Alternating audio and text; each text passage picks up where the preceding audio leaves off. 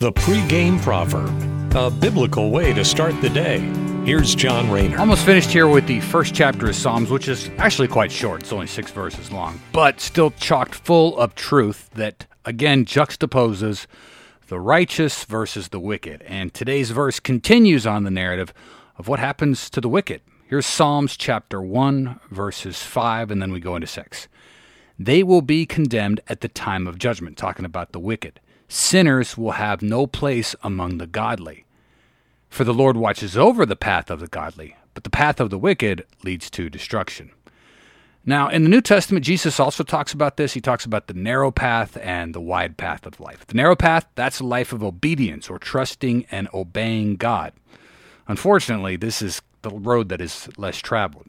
It's much easier to give in to our fleshly appetites, and in today's world of instant gratification, where just about everything is on demand, a lot of folks end up living to please themselves rather than living to please God.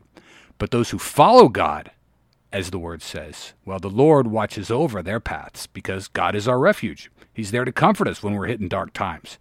Now, as an aside on dark times, the challenge we face as Christians is to always be in fellowship to God through prayer and obedience, not just going to God whenever bad times come our way.